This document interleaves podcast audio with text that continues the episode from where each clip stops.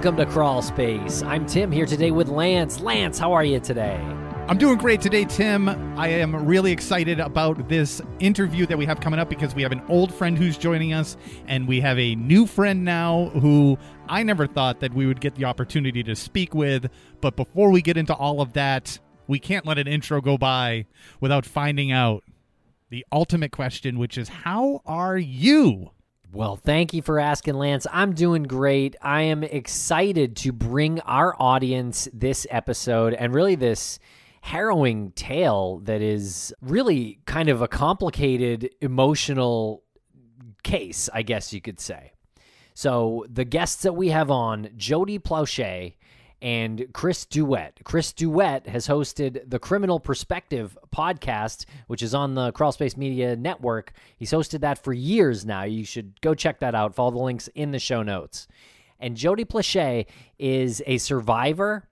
He was kidnapped in March of 1984 by Jeff Doucette. And once Jeff Doucette was apprehended by police, he was flown back to Louisiana, and waiting there at the airport for Jeff was Gary Plauché, Jody's father, who shot Jeff in the head, shot him and killed him right there at the airport while he was in police custody. And it was all televised. Uh, so it's it's this insane media moment, and then we have an opportunity to speak with Jody, who can reflect on it after all these years, and it's just amazing to hear the journey, the emotional journey that he's gone through since this happened, and where he is today. And it's it's just a wild conversation. Yeah, you mentioned that this was a complicated sort of emotional journey that Jody has gone through, but even as a listener, you have to get your head wrapped around the fact that Jody was 11 years old when he was kidnapped by Jeff and had been in Jeff's trust circle. The Jeff was also friends with the family. He was Jody's karate teacher, so there was a previous history there and Jody being 11 years old is kidnapped doesn't really quite realize that he's been kidnapped because he's taken to places that he's never seen before. And as an 11 year old, he's having fun at these places. He is being raped by this man, though. He's being raped, he's being molested by Jeff Doucette. And he's trying to work out in his 11 year old brain how he can have fun, but he still wants this this guy to stop. And Jody does mention that in the interview that he, it wasn't like he hated him; he just wanted him to stop. And you got that. So you got to deal with that. And if you're listening to it, there's a lot of triggers in here. So there's a warning right off the top that there's a lot of triggering circumstances and, and triggering statements that Jody makes. He's come to terms with everything and he came to terms with his father committing this act of uh, murder. Also, to wrap your head around this vengeance. You have to wrap your head around the fact that the father took matters into his own hands, did this, and pretty much didn't do any time for it because of the circumstances. So right. totally fascinating. Totally fascinating moment in crime history and media history and we are really fortunate to be joined by both him and Chris Duet. See what their friendship is like. And you mentioned Chris does criminal perspective, and that's all focused on speaking with serial killers and mass shooters and mass murderers. And he also did the uh, alternative segment to criminal perspective, the survivor perspective, where people like Jody will talk about how they have been able to work their way through these incredibly traumatic moments in their lives and come out a better person on the other side. Jody wrote a book. It's called Why Gary Why, the Jody Plauché story, and you can get that on Amazon and it is great. Chris Duet absolutely raves about this book. I'm excited to check it out. So I'm really looking forward to the feedback that we get from this episode because it deals in so many of those what if scenarios if this was your kid, if you were in this position, if your dad did this. So bring on those comments. Really looking forward to seeing how the uh, audience reacts to it. Also, word of note Jody had no problem doing this interview in the restaurant called Twin Peaks, which is sort of like a Hooters. So there might be a little bit of uh, Twin Peaks noise. That's right. And you can uh, catch up with all of Jody's work. There are links in the show notes to his social media pages, but also you can check out his website. It's jodyplauche.net. That's P L A U C H E. Okay, everybody. Thanks a lot for listening. Give us five stars.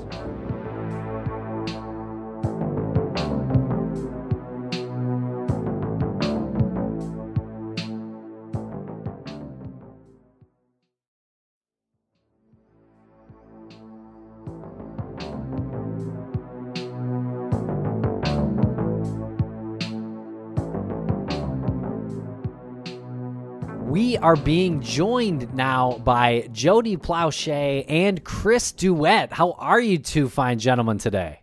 I'm doing good. How about you? I'm wonderful, guys. Hey, Jody. Hello. I'm doing good too. Jody has the biggest beer. okay, so for those who can't see what just happened, uh, Jody just held up a um, a, a mug of beer, looked like a, a healthy mug of beer, and uh, Chris, you look like you're comfortable in your living room. There, looks like it's um, got a nice setting, and Jody's also sort of floating uh, amongst the planets. Um, with the virtual background, um, but yeah, gentlemen, what a what a unique opportunity to speak with you both because Chris was the one that connected us for this, and he also, as you know, Jody uh, is big in telling your story. And we heard about this. I don't even I don't even know how long ago, but it's always resonated. And I just wanted to extend a genuine thank you to, for coming on and taking time out of your uh, life to join us for a few minutes today. Well, thank you for fitting me in. And where are you exactly? I know you're not. I know you're not floating over planet Earth right now. Uh, I think I'm table 42 at Twin Peaks in Baton Rouge, Louisiana, uh, off Siegen Lane. That is oddly specific. If anybody wants to go hunt this man down, Well, I, the the funny thing is, is I so a character in the story that we're going to be talking about here in a minute is Mike Barnett, and every Friday Mike Barnett comes here and has lunch, and so all the girls know him, they know me, so it's it's kind of neat. Like you know, here's two people in this story that you know are here hanging out regularly, so it's, it's kind of cool. Very cool. Yeah.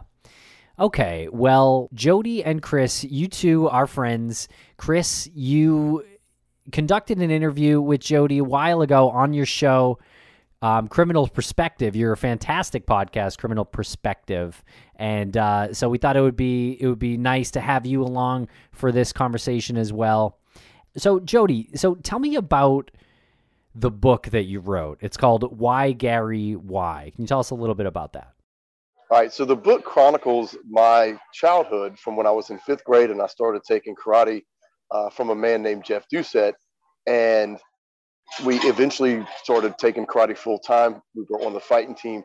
But unbeknownst to my parents, is Jeff Doucette was a pedophile and he took a liking to me. So, you know, for a year, almost a year, he had groomed the family and he had groomed me and he started sexually abuse me in April. Well, he started touching me probably in March of 83. Uh, he moved up to f- perform an oral sex on me in April of 83. And in May of 83, he started having sex with me. And the book also chronicles the fact that he kidnapped me in February of 1984.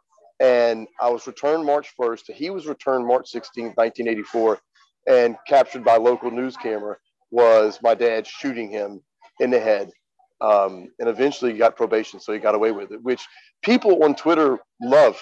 I go, uh, me and Chris every now and then will he'll text me, you know, Daddy blows up on Twitter. The other day uh, on Facebook, they had a I don't even know if it was a video. It was just a picture of the story, and it had 4.1 million views and 10,000 shares. And this is a story that's 38 years old, but apparently it's uh, gaining in popularity because if you go to TikTok and type in my dad's name, it's all over the place.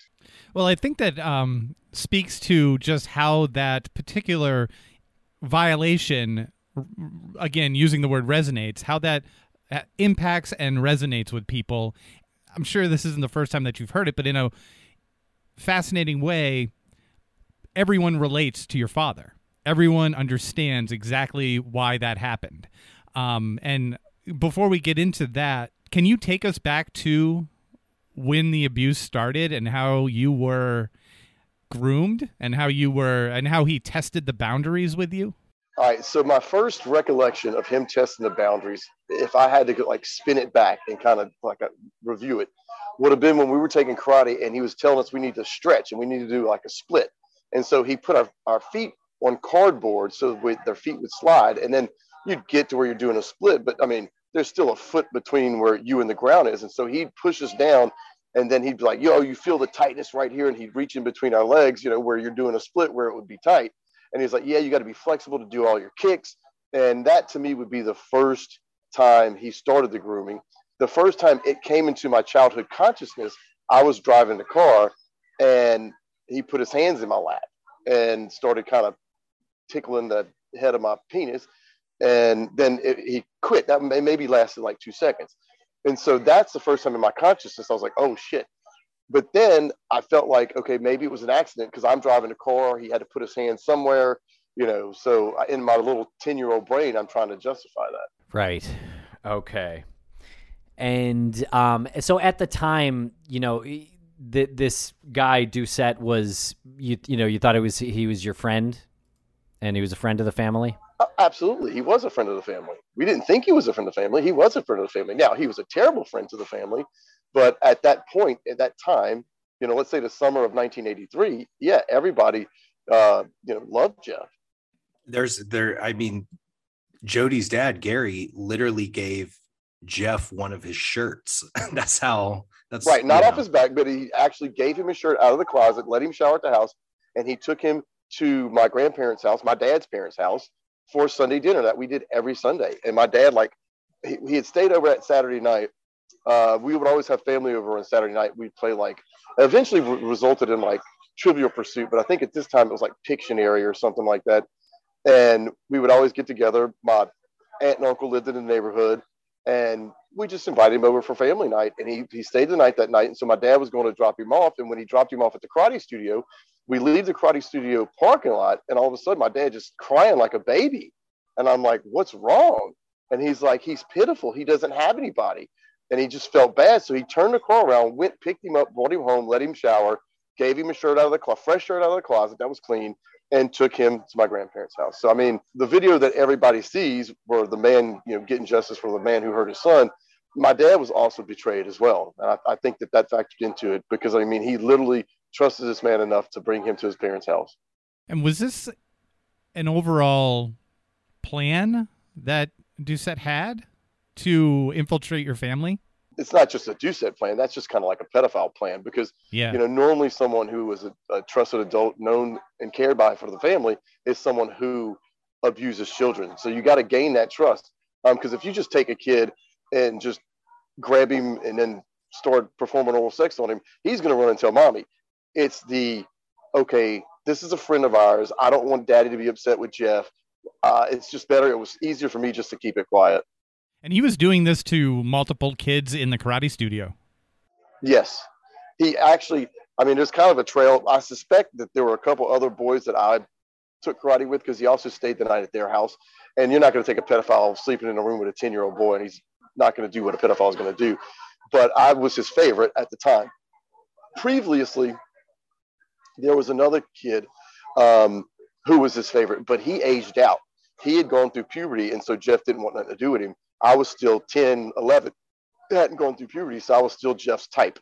Wow. Okay. And then what happened when when he kidnapped you? Uh, he had some financial problems, and he, he was facing a court date. And if he didn't, you know, produce the money, I think it was like fifteen thousand dollars, he was going to be held responsible for writing bad checks, embezzlement. Well, I forget whatever the charges were. So instead of facing those charges, he decided to leave town, which no one was going to go looking for some dumb karate teacher who didn't pay his rent for three months and, you know, rip some dude off for $15,000.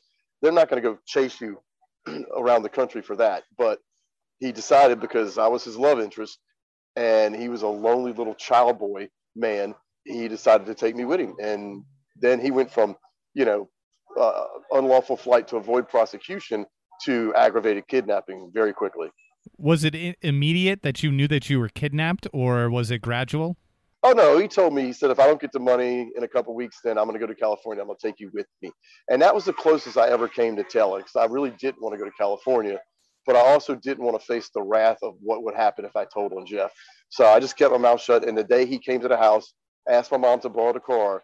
Um, he said we were going to go look at some carpet at this house that uh, was being built by one of the other karate students' parents.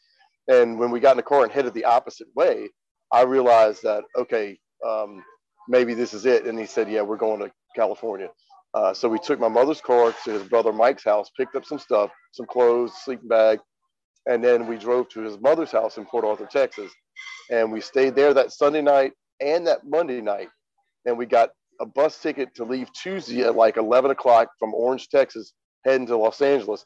And my mother and my uncle in sheriff's department or sheriff, you know, uh, deputies, they traveled from Baton Rouge to Port Arthur that Tuesday looking for me, and they just missed us by about an hour. Real quick, Jody, when you say face the wrath of telling on Jeff, you mean face the wrath from Jeff, right? Yes, I felt uh, Jeff was very manipulative and controlling, and, and pedophiles do this to keep the child from telling. Um, but I was scared that, yeah, I mean, here's this karate teacher, here's someone who, you know, could physically harm me, and I didn't want to be the one to to tell on Jeff. So yeah, that's that's who I was scared of the wrath. Had you ever experienced that particular wrath from him, or seen him with another child uh, in a in, in a state like that? No, I've seen him go in uh, uh, uh fits of rage and guilt trip me because I rode to the grocery store with my dad on a weekend that he had me. So, uh, yeah, I had seen and I was pretty much understandable what he was capable of doing. That must have been absolutely terrifying. Well, it wasn't like that all the time. I mean, it was moments that it would be like that. Most of the time, it was fun. We'd be going to uh, the mall, the arcades, and he'd give us money. Uh, I mean, how many kidnap victims can say they went to Disneyland? Yeah. I mean, I mean, it, it's uh, it it leaves you speechless. Like I, I am speechless because we've I've never heard that, and we've talked to numerous people, and and they've had so many stories, and it's never been the case, and it really puts like a, a incredible like human element to it. Like it it it makes it less like a story and more like a tragedy. You know what I mean? Like. Well, Chris, you did criminal perspectives. How many kidnappers were like, "Oh, sure, I'd bring them to Disneyland"? yeah, it's um very rare to say the least. Um, but yeah, Jeff was out in public with Jody after kidnapping him. They rode a Greyhound bus to LA. We're staying in hotels. They were out and about. Like Jody said, Disney, you know, they saw an episode of Hill Street Blues being filmed when, when they got there. I mean, that Jeff was not hiding Jody in a dark dungeon, you know? Right, and that's where your head goes, and that that's where it becomes almost like you can separate it because it seems like fiction. When you say we we were out and about and we went to Disney, that's just it gets under your skin a little bit more. I think at least it did for me right now. But yeah, absolutely, as, I agree. Yeah, and and can you give a, a, a timeline on this? You were taken in, in February. taken February nineteenth Jeff's mugshot is dated February 29th because 1984 was a leap year, and I was returned home uh, like six in the morning on March 1st. I left I left out of LAX about 1:15 in the morning. I was, arrived in New Orleans, MSY, at like 6 a.m., 6:15 a.m. Okay, and what happened to get Jeff, I guess, arrested or, or caught? All right, I think Jeff allowed himself to be arrested and caught because I think he had six dollars in his wallet when he was arrested. But what led the cops to him directly is he allowed me to call my mom collect, which again, Chris, next time you talk to a kidnapper, be like, would you allow a kid to call collect? Because it's not on the that's not on the kidnapping checklist. That's on what not to do. But uh, he allowed me to call home. My mother asked the operator for time and charges. And for those who might be a little younger, uh, a collect phone call is when you would call a long distance call and make the other person who's receiving the call pay for it. And so my mother, when the phone call was over with, the, the uh, operator got back on the phone and said that call was 29 minutes and it was going to be $14 or whatever the you know cost of the call was. And then that's when Mike Barnett, the guy that eats lunch every Friday at Twin Peaks, he got on the phone and said, "Look, this is a, I'm with the sheriff's department in Baton Rouge. This is an FBI investigation. I need to know exactly where that call came from." And it call, it call it came from room 38 at the Samoa Motel at 425 Katella Boulevard uh, at the corner of Harbor and Katella, literally a block from Disneyland. And we'll be right back after a quick word from our sponsors. Thanks to our sponsors, and now we're back to the program. From your parents' perspective, at this time, you were you were missing, and they didn't know where you were. For a week, I was missing. They knew I, they knew Jeff had had me because my mother had contacted with Jeff's mom when Jeff had taken me there that Sunday. Jeff's mom was like, "Yeah, uh, he's going to be back tomorrow." And then Monday, I didn't return. But Jeff's mom had talked to my mother on Monday and said they're leaving, and Jeff's going to drop him off. But my mother didn't wait, so I was gone for like ten days. I was 11 years old. I mean, it was conflicting emotions because one of the coolest things I ever saw was the Hollywood sign. I mean, I literally I got chills seeing just looking at the Hollywood sign. I was like, oh, that's awesome. So you know, there but then there was a conflict of okay, I'm away from my family, and you know, I, I didn't treat it like a little vacation, but I, I made the best of what I could do and uh, tried to enjoy it. Yeah, I was actually just going to say that must have been incredibly conflicting uh, to be in this, you know, area where like it's it's not anything like home, and you only see it on TV, and you're so young and impressionable, and you realize like you're not supposed to be there though. So you must have had some guilt enjoying yourself the best you could. But I guess that was a really successful way to cope with it. It was your coping mechanism to just like get through it. Um, when did you when were you able to kind of separate yourself or come to terms with the fact that you it was okay to have fun while you were out there? You know, I I looked at it from the get go that okay, you know, was, I felt like it was out of my control. I didn't feel like I could tell on Jeff, so I just figured I would just you know go along and make the best of it. I mean, and it was, I mean, looking back, I mean, it was cool walking down the streets in Los Angeles and there's you know Mercedes Benz all over the place. There's Rolls Royces all over the place, which you know back then a Rolls Royce, you don't in Baton Rouge, that was rare. You see Bigfoot before you saw a Rolls Royce driving around Baton Rouge. You know, we saw 10 of them in just 30 minutes. And the fact that we got to actually watch them uh, film a segment for Hill Street Blues, that was, that was cool shit. You know, so I mean, I made the best of it. Now, that night when he got the money wired to him and he got an $85 room at the downtown Los Angeles Hilton, that wasn't a good point that I looked fondly back on. But, you know, the trip to Disney, that I even made a joke about it because when I went to Disneyland, we went to like New Orleans World and I ordered a, a bowl of gumbo and it was like, what's this shit? This isn't gumbo. This is like jambalaya-ish type stuff, but with tomatoes and it was just nasty. And I even made a joke about that, you know, that video a few years ago about Disney gumbo that just looked like crap that everyone made fun of. And I mean, you know, I tried to make the best of it. So at that time, you you were not um, like necessarily angry at Jeff no, I wanted him to stop doing what he yeah. did. Um, but no, I didn't hate him. I wasn't angry with him. Now, let me say this: I am now speaking as a 50 year old looking back on an 11 year old's perspective. At 50 years old, I think it's awesome, and it couldn't happen to a better person to be viewed on YouTube and Facebook and Reddit and Twitter over and over again. Uh, it couldn't happen to a better person. What do you mean by that? The, the, the his fate and the fact that it keeps replaying in history that what he's known for is being a pedophile that got shot on live TV, which, by the way, it wasn't live, it was recorded. Uh, people may have been watching the news live when they showed it, but the shooting occurred around 9:30. The news aired at 10. But uh, you know, it's just the fact that people, this is terrible, and I'm not this kind of person. But the fact that people celebrate his death, again, it couldn't happen to a better person. Maybe Hitler, you know, maybe Pol Pot. Uh, Chris probably knows a has probably spoken to some people who probably deserve a, a, better fate. yeah, Chris probably knows a few people that deserve it, but uh, yeah, I, I think that's pretty awesome. Yeah, and I think that's important to state that you're speaking from your position now as an adult, going back to the mindset of a an 11 year old boy in that position. So there, it's two different people right there. Oh, and I've seen like, oh, people, oh, he went 15 years without talking to his father. I'm like, and I'll comment. I'm like, where'd you get this information? Well, it's common knowledge. I'm like, uh, you do realize who I am. I'm like, I promise you, I talked to my father immediately. Like, I mean, I think the first night I was around him after the shooting was at his friend Budgie's house, and I didn't really have much to do with him. When he moved back in the house, I wasn't happy because my parents had been separated for six, eight months, and you know, Daddy's coming home, and but Daddy was also not supposed to drink. Um, so it was probably you know, the shooting happened in March, probably around July, June, July. uh, that's what I told my dad. I said, look, I understand what you did, and I'm not mad at you anymore. And so I think that meant a lot to him. We were walking to the pool in the neighborhood pool. We were walking down one night, and I just said, I just want you to know that I, am not, I'm not angry at you, and I, and I, think that meant a lot to him. But it wasn't 15 years. mm-hmm. Right, right.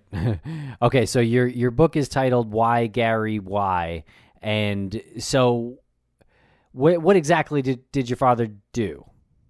All right, so on the night of Friday, March 16, 1984, um, he drove to the Baton Rouge airport with a gun in his tucked in his boot. He got on a cell phone before you would go through the metal detectors. This is before the gates. This is more like a terminal lobby area.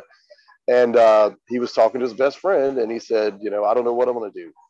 He had the gun, um, and actually, Mike Barnett came walking out first because the cameraman was out there, and people had gathered behind the camera to see, "Ooh, is this going to be like some big celebrity?"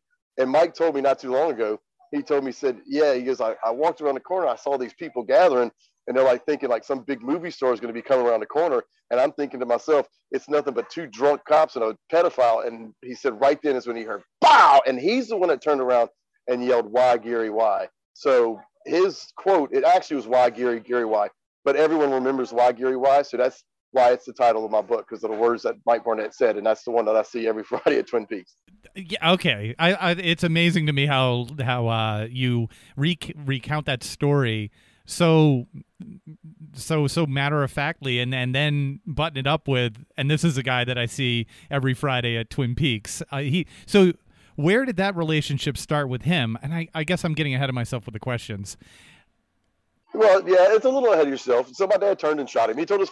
He told us for guys. So Mike, I'm gonna come back. Remember that question. And come back and ask me because it's Mike's relationship with the family. So yeah, Daddy tells his friend he is. Oh, they must have taken him out the other way because I see Mike and nobody else. But Mike was checking out the area, and so Mike turns and he waves uh, Bud Connor. That uh, was the other sheriff who was walking next to uh, Jeff, and he waves him forward. And so you can see in the video, you can see Jeff and uh, Bud are talking.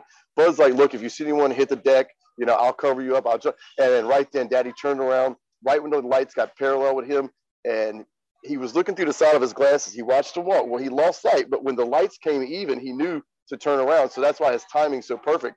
He turns around, puts the gun in his ear, and blows his head off. But all right, so going back to Mike Barnett's relationship, uh, him and my dad, they weren't really close friends, but they knew each other since middle school, since junior high school. They went to high school together. Mike was a couple of years older.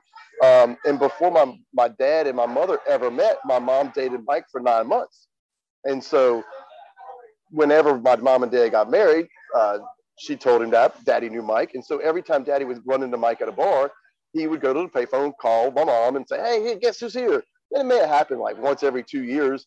Uh, LSU football game. I remember the first time I met Bud Connor was at an LSU football game, and I saw Mike. I went up and said hey to him, and he goes, "Oh, there's Bud right over there." He said, "Go tell Bud thank you for letting my kidnapper be killed." Uh, and so, you know, the the whole thing that the police set Jeff up to to do that that's not true. There's that narrative, but the police had nothing to do with it. I can assure you. So I went up to Bud and I said, "Hey, Bud," I said, "I'm Jody Plauché. I just want to thank you for getting uh, Jeff shot." And he looks at me, goes, he goes, "F that." He said, Let me tell you something right now. He goes, One, if I'm going to set up someone to be shot, I'm not going to be standing right next to him when it happens. And number two, it's not going to be in front of a video camera. so, anyway, like if, if, if Bro would have stopped like three feet and let Jeff keep walking and Jeff got shot, then I'd be like, Yeah, it was a setup. But what happened was my dad used to work at WBRZ Channel 2. And he he bowled and he knew everybody from that TV station. I mean, they were his friends. And he was having lunch that Friday at a, a restaurant called the Cotton Club and he was sitting at the bar area, and uh, the program director, his name was Bob Shadell. He looked at my dad and said, "Hey, when are they bringing your boy back?" Talking about Jeff, and Daddy goes, "Oh, I think he's back already." Bob Shadell was like, "No, he's not." And he goes, "Let me go find out." So he went and he called the news station. He said, "When's Doucette arriving?" They said, "He'll be in at 9:08 tonight." So that's when Bob Shadell said, "Gary, he'll be in at 9:08 tonight." And so that's who tipped Daddy off when Jeff was coming back. And did you say that uh, your father had a cell phone? Did I hear that correctly? No, he was on a payphone. Oh, a payphone. Okay. I thought he said yeah. cell phone too. I may could have. have been a slip of the tongue. Yeah, yeah, it could have been a slip of the tongue. I, I went back and double checked the year, and I'm like, okay, maybe he maybe he was way ahead of the curve. this story's amazing. I was like, people like, oh, if your dad would have done that now, he would go to jail. I'm like, no, he wouldn't. He was he drove the company car to the airport and he didn't get fired. okay, so um, Mike Barnett is the officer who says the the the phrase that your book is titled and then what does he do? What does your dad respond with and and how does that play out uh moving forward? You know my one regret is i didn't publish mike barnett's deposition in my book because it's actually funny like they go uh, mr barnett when did you realize that gary plauché had shot mr doucette and mike goes uh, when i turned around and saw gary holding the gun so when he saw my dad, he yelled, Why, Gary, why? And what the first thing he did was he went and he blocked my dad from Bud shooting my father. So Mike mm. runs and covers daddy, and daddy put his, you know, the gun up in the air. So Mike grabbed his arm. Bud got up, grabbed his gun, walked over to my dad, put the gun to his head, said, You son of a bitch. Took the gun out of his hand and went over to Jeff and closed his eyes because he was dead. Your your father was not uh, fired from his job, eh, but he nope. was arrested that night. He was arrested at night. Mike said, you know, book him second degree murder. I'm sure Mike could have said first degree murder, but he went with second degree. No, it was uh, attempted second degree murder because Jeff wasn't officially dead. He officially didn't die. They put him on life support. They har- harvested his organs, and he died the next day. So his official death was uh, March 17th. But I mean, really, it was 9:08 on Friday night. So my yeah, so my dad shot him on a Friday night. Couldn't post bail until Monday. So my dad actually did serve jail time. He did two days in Parish prison. Okay, and then he was later charged with manslaughter instead of second degree murder. Well, he was tra- he was charged with second degree murder, and then he went to a psychiatric facility for about a month, and then upon his release is when he moved back home. He wasn't indicted for like nine months because the same grand jury that had, uh, indicted Jeff for aggravated kidnapping was still seated. And so they wanted to make sure that they had a new grand jury set. So my dad wasn't even indicted until nine months later, but they worked out a deal and his initial lawyer wouldn't take the deal. So they were the, the DA's office was working out a deal where my dad would serve no jail time because they felt like they weren't going to get a conviction, at least not in Baton Rouge and not in 84, they weren't. I don't think in 2022 they would get the conviction with the evidence they had against Jeff. Yeah, he, he shot him on a Friday, got out on a Monday, did the time in the psychiatric ward, and after that, he never. It was just normal. He went back to work. Uh, you know, he'd had a court hearing here and there, but everything pretty much got back to normal. And finally, after my dad had to fire that first lawyer who wouldn't take the deal, he hired another lawyer. They play, he pled no contest to manslaughter, which the actual Doucette family was okay with. What they weren't okay with was a seven-year suspended sentence, which the judge, who was a fraternity brother of my dad, uh, made sure he didn't go to jail. And do you ever get people telling you that your father got off easy with this and maybe get irritated with the fact that he did this and and justice wasn't like officially served in you know that capacity? Uh, rarely. And uh, mostly it'll be like in some youtube comment or something like that. I had a guy on twitter the other day kind of oh would your dad have shot his own son if his he was molesting uh, kids? I'm like probably not but that's not what happened. So I'm not going to answer a hypothetical, you know, because as far as I know, uh, I'll tell you what, let me say if he would have walked in on my brother uh, raping one of his children, yes, my dad absolutely probably would have defended the child. Right. And I'm sure you get a, a lot of the, I guess, the other side of that. Like, uh, like I, I understand why he did that, or I would have done the same thing. Oh, I get your dad's a hero all the time. I mean, even uh, go look at my gumbo video where I cooked gumbo on Christmas and it was 85 degrees and miserable. But I mean, people are like, oh, that gumbo looks great. Oh, by the way, your dad's a hero. right. And how do you feel about it after uh, all this time? Uh, I guess after all this time, I'm glad daddy's actions 38 years later make people happy in, in a way. It gives them a sense of justice was served. And why is it important for people to read your book and hear your story? Hey, uh, you know what? Can I defer to Chris on this one? Uh, I mean, I, and I'm yeah. not saying this because I don't want to brag on my book, and I, I, will. Trust me. After Chris, well, I will. I will definitely brag on. But Chris, uh, honest opinion. Since this happened, Jody grew up. He joined an organization in college, Men Against Violence. He later went on to um, live in Pennsylvania and become a uh, uh, survivor activist. He was the Pennsylvania Commission on Crime and Delinquency Survivor Activist of the Year. What, in 2004, Jody? Yes and uh, so Jody that he's he's really good at explaining in his story when he tells his whole story you know in his book he's very good at explaining along the way behaviors and and you know giving tips on sexual assault and you know if this is to happen to you these are your options these are things to look out for. It's it's just as much as an instructional guide as it is jody's story. And believe me there is a lot more to jody's story. It is remarkable.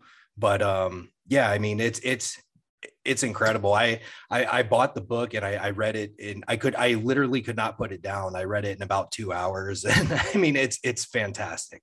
Another thing I'd like to add is that um, I know it's a, a story about child rape, kidnapping, and murder, but if you go look at one of my Amazon reviews, uh, someone said uh, this book is hilarious.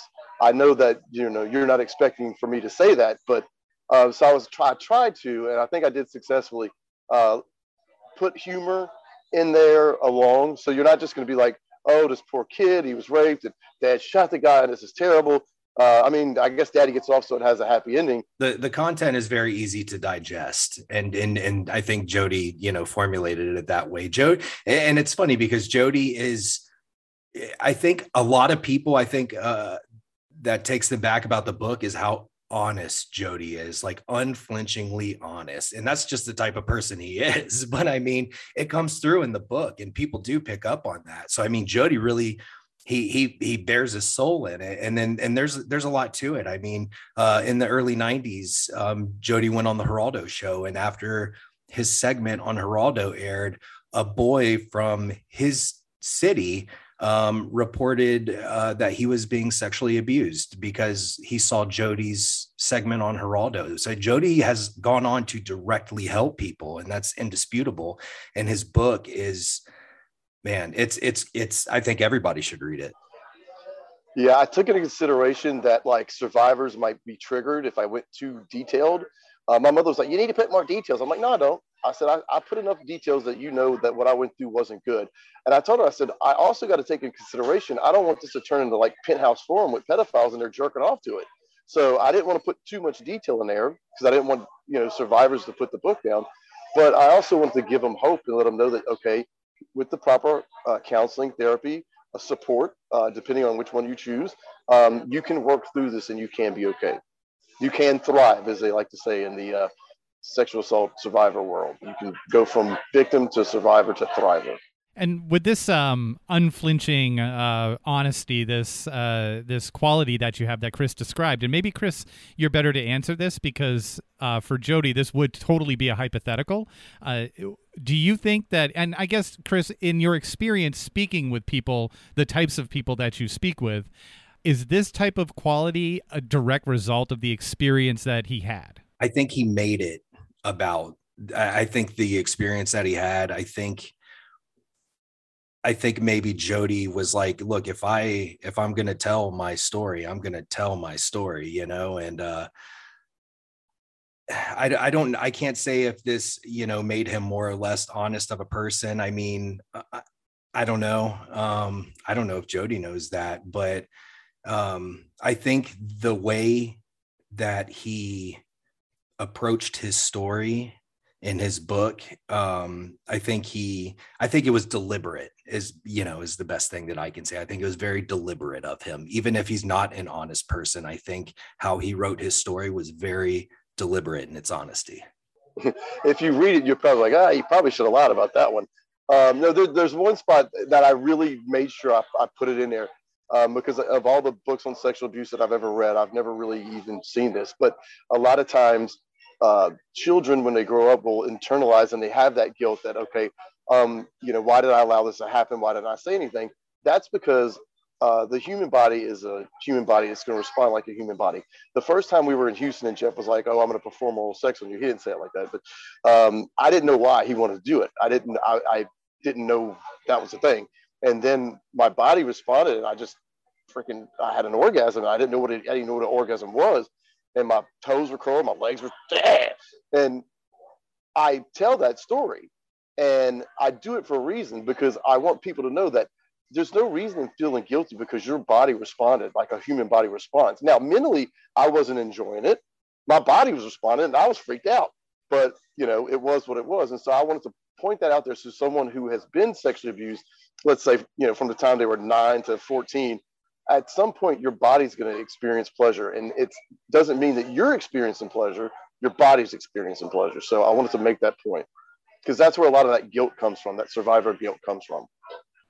Right. That's going to like just tear up the survivors because I mean, just the fact that someone did this to you who was a friend of your family and someone that you trusted, and then your mind's thinking one thing, your body's doing something else. I mean, it's, I mean, kids who are 11 and 12 years old have it tough enough anyway, just trying to figure out the world. And then you have like this violation. It's, it's, it's amazing that it's amazing how you came out of it because you recognized that you needed I don't know if you went through counseling, but you recognized you needed the support and you got the support and you had the courage enough to write the book and put those parts in because I think that people have to read that to to to know it's really uncomfortable to read, but it really does show how incomprehensible it is. Like the victims literally yeah. cannot comprehend it. That's how like fucked up this you know this abuse and everything is and and Jody Jody gives you that from his you know from his story from from his recollection of events and everything. And he he you know it comes across. And and it's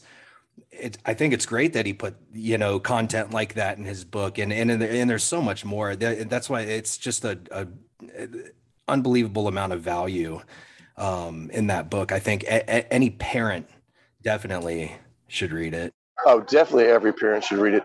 I had a guy, a local news uh, reporter, he did an interview for the local paper uh, when my book first came out. And he said, What took you so long to write it? You know, because the shooting happened in 84. I published the book in 2019. And I told him, I said, Well, like my dad that night at the airport, I knew I only had one shot at getting it right. And so I wanted to make sure it was the best book it could be. And I really think, um, you know, it's probably going to happen when I die, but I really think every parent and, you know, every you know teenage kids should read it. I mean even the boys should read it because it'll it'll put into their heads okay you know what? Some stupid shit dumb boys do when they're 15 16 years old.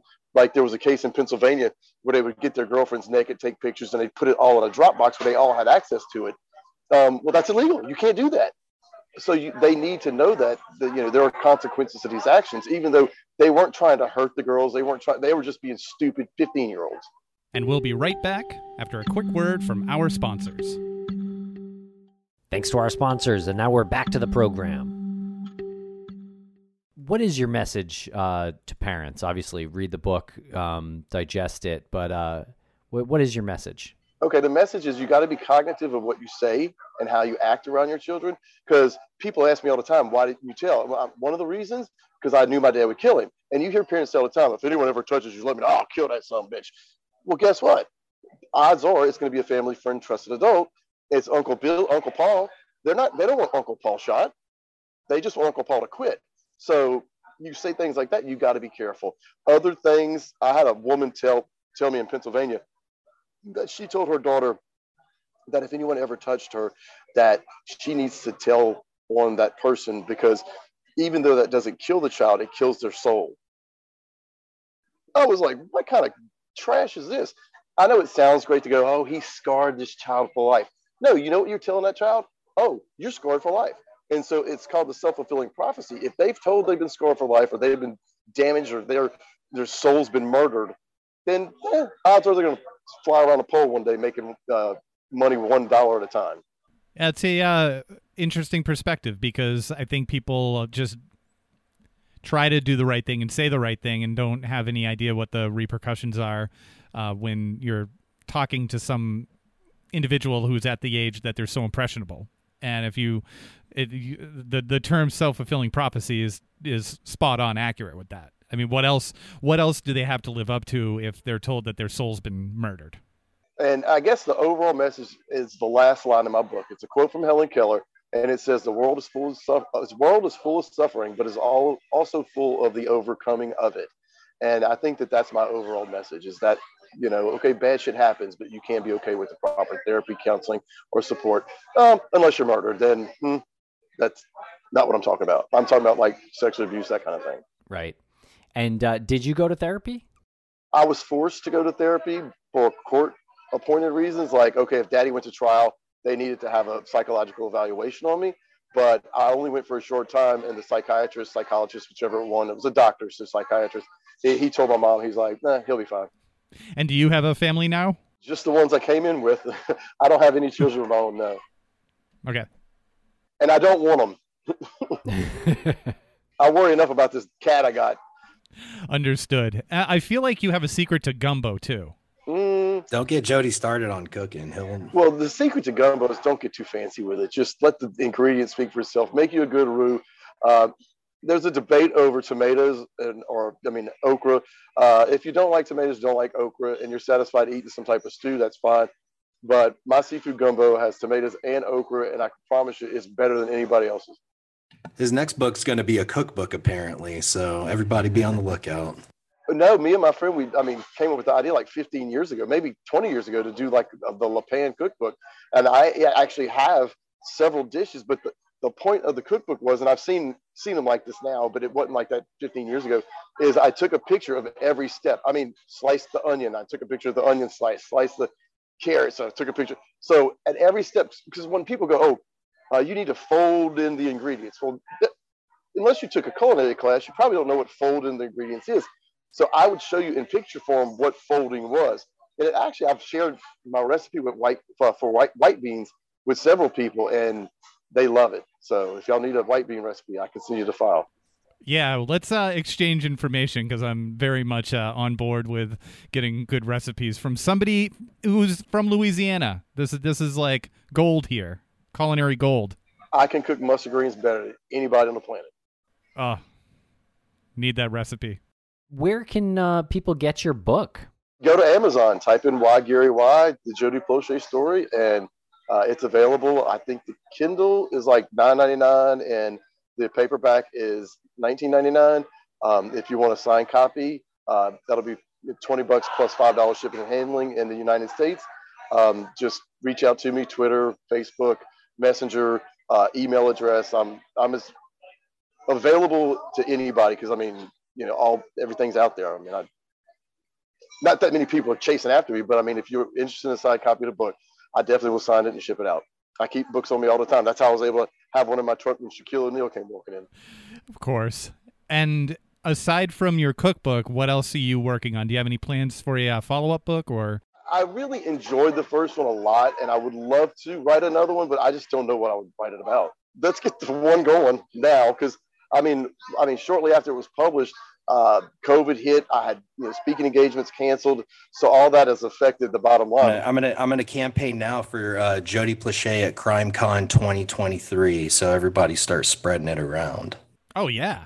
Oh, I wanted to go to CrimeCon this year because it was the same time of the NFL draft, and my really good friends or friends with Derek Stingley Sr. And we knew Derek Stingley Jr. was going to be drafted pretty high. They were in Vegas for it, but uh, I'm like, I'm like, I got the NFL draft and CrimeCon, and I can't go. but I did go see Garth Brooks at Tiger Stadium, so that was pretty cool. oh, cool, cool. Well, if you do end up going to CrimeCon next year, we're gonna stick real close to you because I want to experience these stories. Like I want to experience because we will bump into where's where's that CrimeCon next it's year? It's in Orlando. Oh, it's in Orlando. You'll be oh, bumping yeah. into me, good fellas. there we go. Well, this has been uh, this has been a, a pleasure. Um, I I am I don't want to say this in a way where it's going to come across as disingenuous, but it is very humbling to speak with someone like you who's been through so much, who's able to deal with that and uh, keep your composure while in the Twin Peaks restaurant is so impressive to me. I'd be I'd be crying into my wings right now if I was Jody. I'd just like I don't know how he does it, man, but he does it and he does it well. I appreciate that.